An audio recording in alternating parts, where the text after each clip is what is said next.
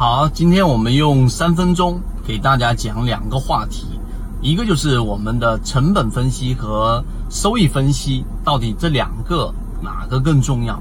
第二个会解答一下，呃，我们圈子里面的一些法律用户在问的，我们的大盘到底我们是怎么判断的？这一个是一个大话题，但我们尽可能在非常短的时间内给大家去讲讲里面的关键。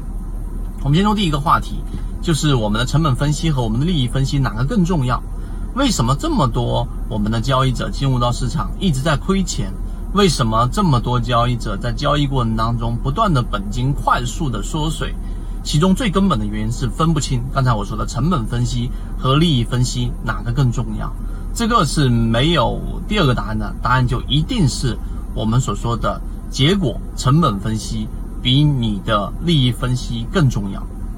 因为一进到市场，大部分人都只看利益啊，都只是算一算我能赚多少钱，完全忽略了我们刚刚说的成本和结果分析。那结果分析里面，你要知道，我们呃这一个塔勒布里面所说的一本书《黑天鹅》里面所提到，对于未来我们是没有办法去进行预测的，但是在未来可能会发生的这一些黑天鹅事件、灰天鹅事件，然后对我们的影响。这一点我们是可以评估的，所以当大盘如果存在一个我们啊可能出在的一个风险，举例子像前面的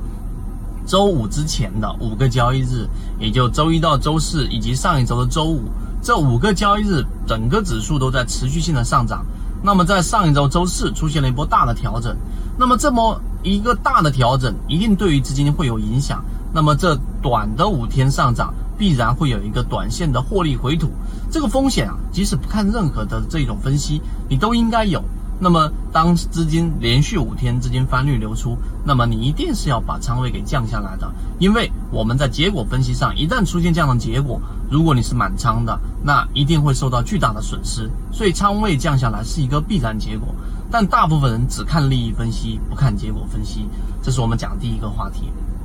第二个话题。到底我们怎么判断大盘？前面我给大家去讲过，你一定要有一个横向比较的一个呃模型。这个模型当中，你要横向比较着一些数据。那当然，时间关系，我们没办法在这里拓展去讲。但这个横向比较思维非常重要。我举一些简单的例子，例如说，首先我们看平均股价，不看上证指数。上证指数是失真的，最近也要重新编辑这个指数了。我们在我们的圈子当中也给大家讲，这个指数啊。即使改变编辑的这一种公式和采取样本的方式，最后对于指数，呃，对市场的反馈还是会失真，这是第一个。第二个，平均股价，我们需要参看横向的比较指标。我举一个简单的例子，例如说啊，常规的第一层，所有人都会想到的，我要统计涨停板的数量和跌停板的数量的整个趋势变化，到底成交量在缩量情况之下，涨停板是继续的缩减。还是增加了呢？这是第一个，第一层。第二层，我们要统计某一个模型的成功率在市场不同阶段里面的表现。啊，我们举实际的例子，就像我们在说的，例如说单月内出现四次底分型的个股，那么这种个股呢，在行情不同阶段，它的表现是不一样的。那我们在前面几个交易日里面发现，这样的个股啊，在前面表现很好，但是在前面五个交易日里面，整体反应偏弱。这第二个，那第三个，我们还提到，举个例子，我们讲的高控盘的强庄股，它里面出现的高控盘的数量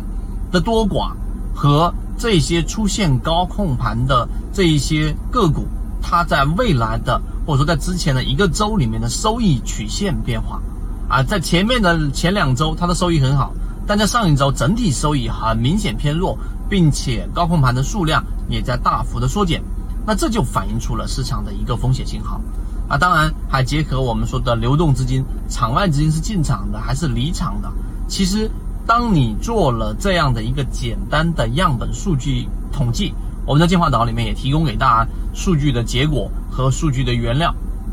那你会发现，在这一个周五之前的周四、周三、周二。都一直在风险叠加，并且是短期风险累积的时候，你的仓位肯定是要降的。因此，在听这一个视频的你，如果在周五的时候还是满仓，周四的时候你还是满仓，呃，我们可以这样子去评定自己，至少你的交易成绩、交易风险控制的分数线是在六十分以下的，没有关系，可以进化，可以不断的提升自己的风险意识和模型，但是你要知道你错在什么地方，以及呃怎么去修正。那后面我们在圈子更多完整版视频里面会给大家提及，希望今天我们的三分钟对你来说有所帮助。更多关于我所提及的数据原料、数据结果和我们的数据模型